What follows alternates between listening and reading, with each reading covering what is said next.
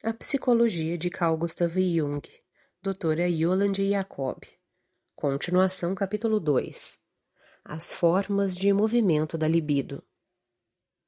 Da lei da energia se deduz que a energia é capaz de deslocar-se e, em virtude de uma queda natural, fluir de um membro de um par de contrários para o outro.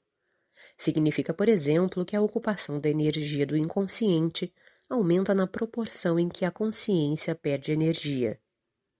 Ademais, a energia pode ser conduzida por um ato diretivo da vontade de um contrário para o outro. Ser, portanto, transformada em seu modo de manifestação e de atuação, o que poderia ser designado na terminologia freudiana, por exemplo, como sublimação. Com esta restrição, Aquilo que é assim transformado, na concepção de Freud, é sempre energia sexual. Movimento energético surge exclusivamente quando se dá um descenso. Uma diferença potencial, expresso, porém, nos pares de contrários.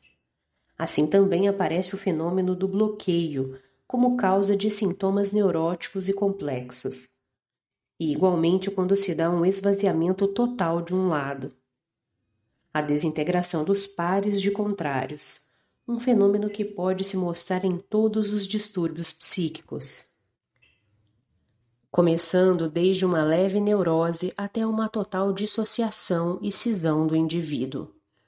Isso porque, no sentido da manutenção da energia, na perda de energia da consciência, passa energia para o inconsciente, vitalizando seus conteúdos, repressões, complexos, arquétipos, etc., que então iniciam a ter vida própria e irrompem na consciência, podendo causar distúrbios, neuroses e psicoses. Todavia é perigosa tanto uma repartição extremamente unilateral quanto uma totalmente igualitária. Aqui vemos a atuação da lei da entropia, do mesmo modo que se mostra na física, expresso de forma breve e simples. O princípio físico da entropia diz que quando se produz trabalho, perde-se calor. Isto é, o movimento ordenado se transforma em desordenado, disperso, não mais passível de ser convertido em trabalho. E uma vez que o movimento se baseia num descenso, pelo qual vai perdendo cada vez mais potencial, a energia busca obrigatoriamente um equilíbrio que deveria levar a uma imobilização total, como morte de calor ou de frio. Nota 120.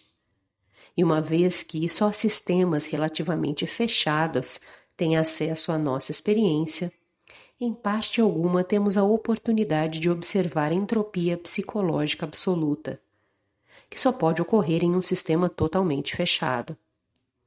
Mas quanto mais forte a separação mútua do sistema psíquico em suas partes, ou quanto mais extremamente apartados e tensionados forem os polos, mais alcança a validade como resultado o fenômeno da entropia.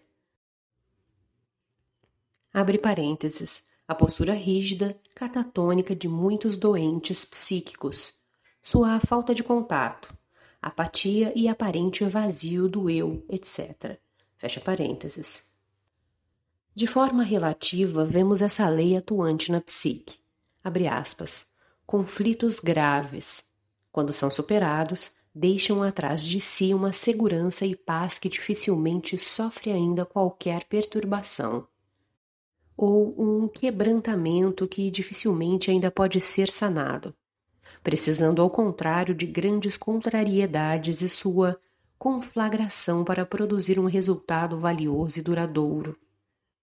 Até na própria linguagem penetra um modo de observação energético involuntário. Quando falamos de convicção estável e coisas semelhantes. Nota 121.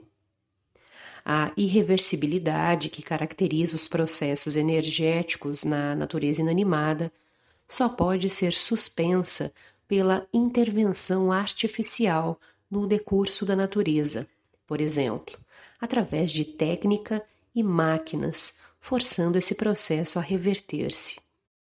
No sistema psíquico, é a consciência que, através da liberdade de sua intervenção, está em condições de operar essa reversão.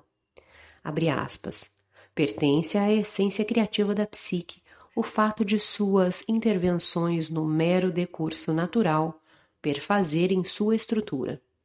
Sua intervenção principal é criar a consciência e a possibilidade de diferenciação e ampliação da consciência. Fecha aspas, nota 122.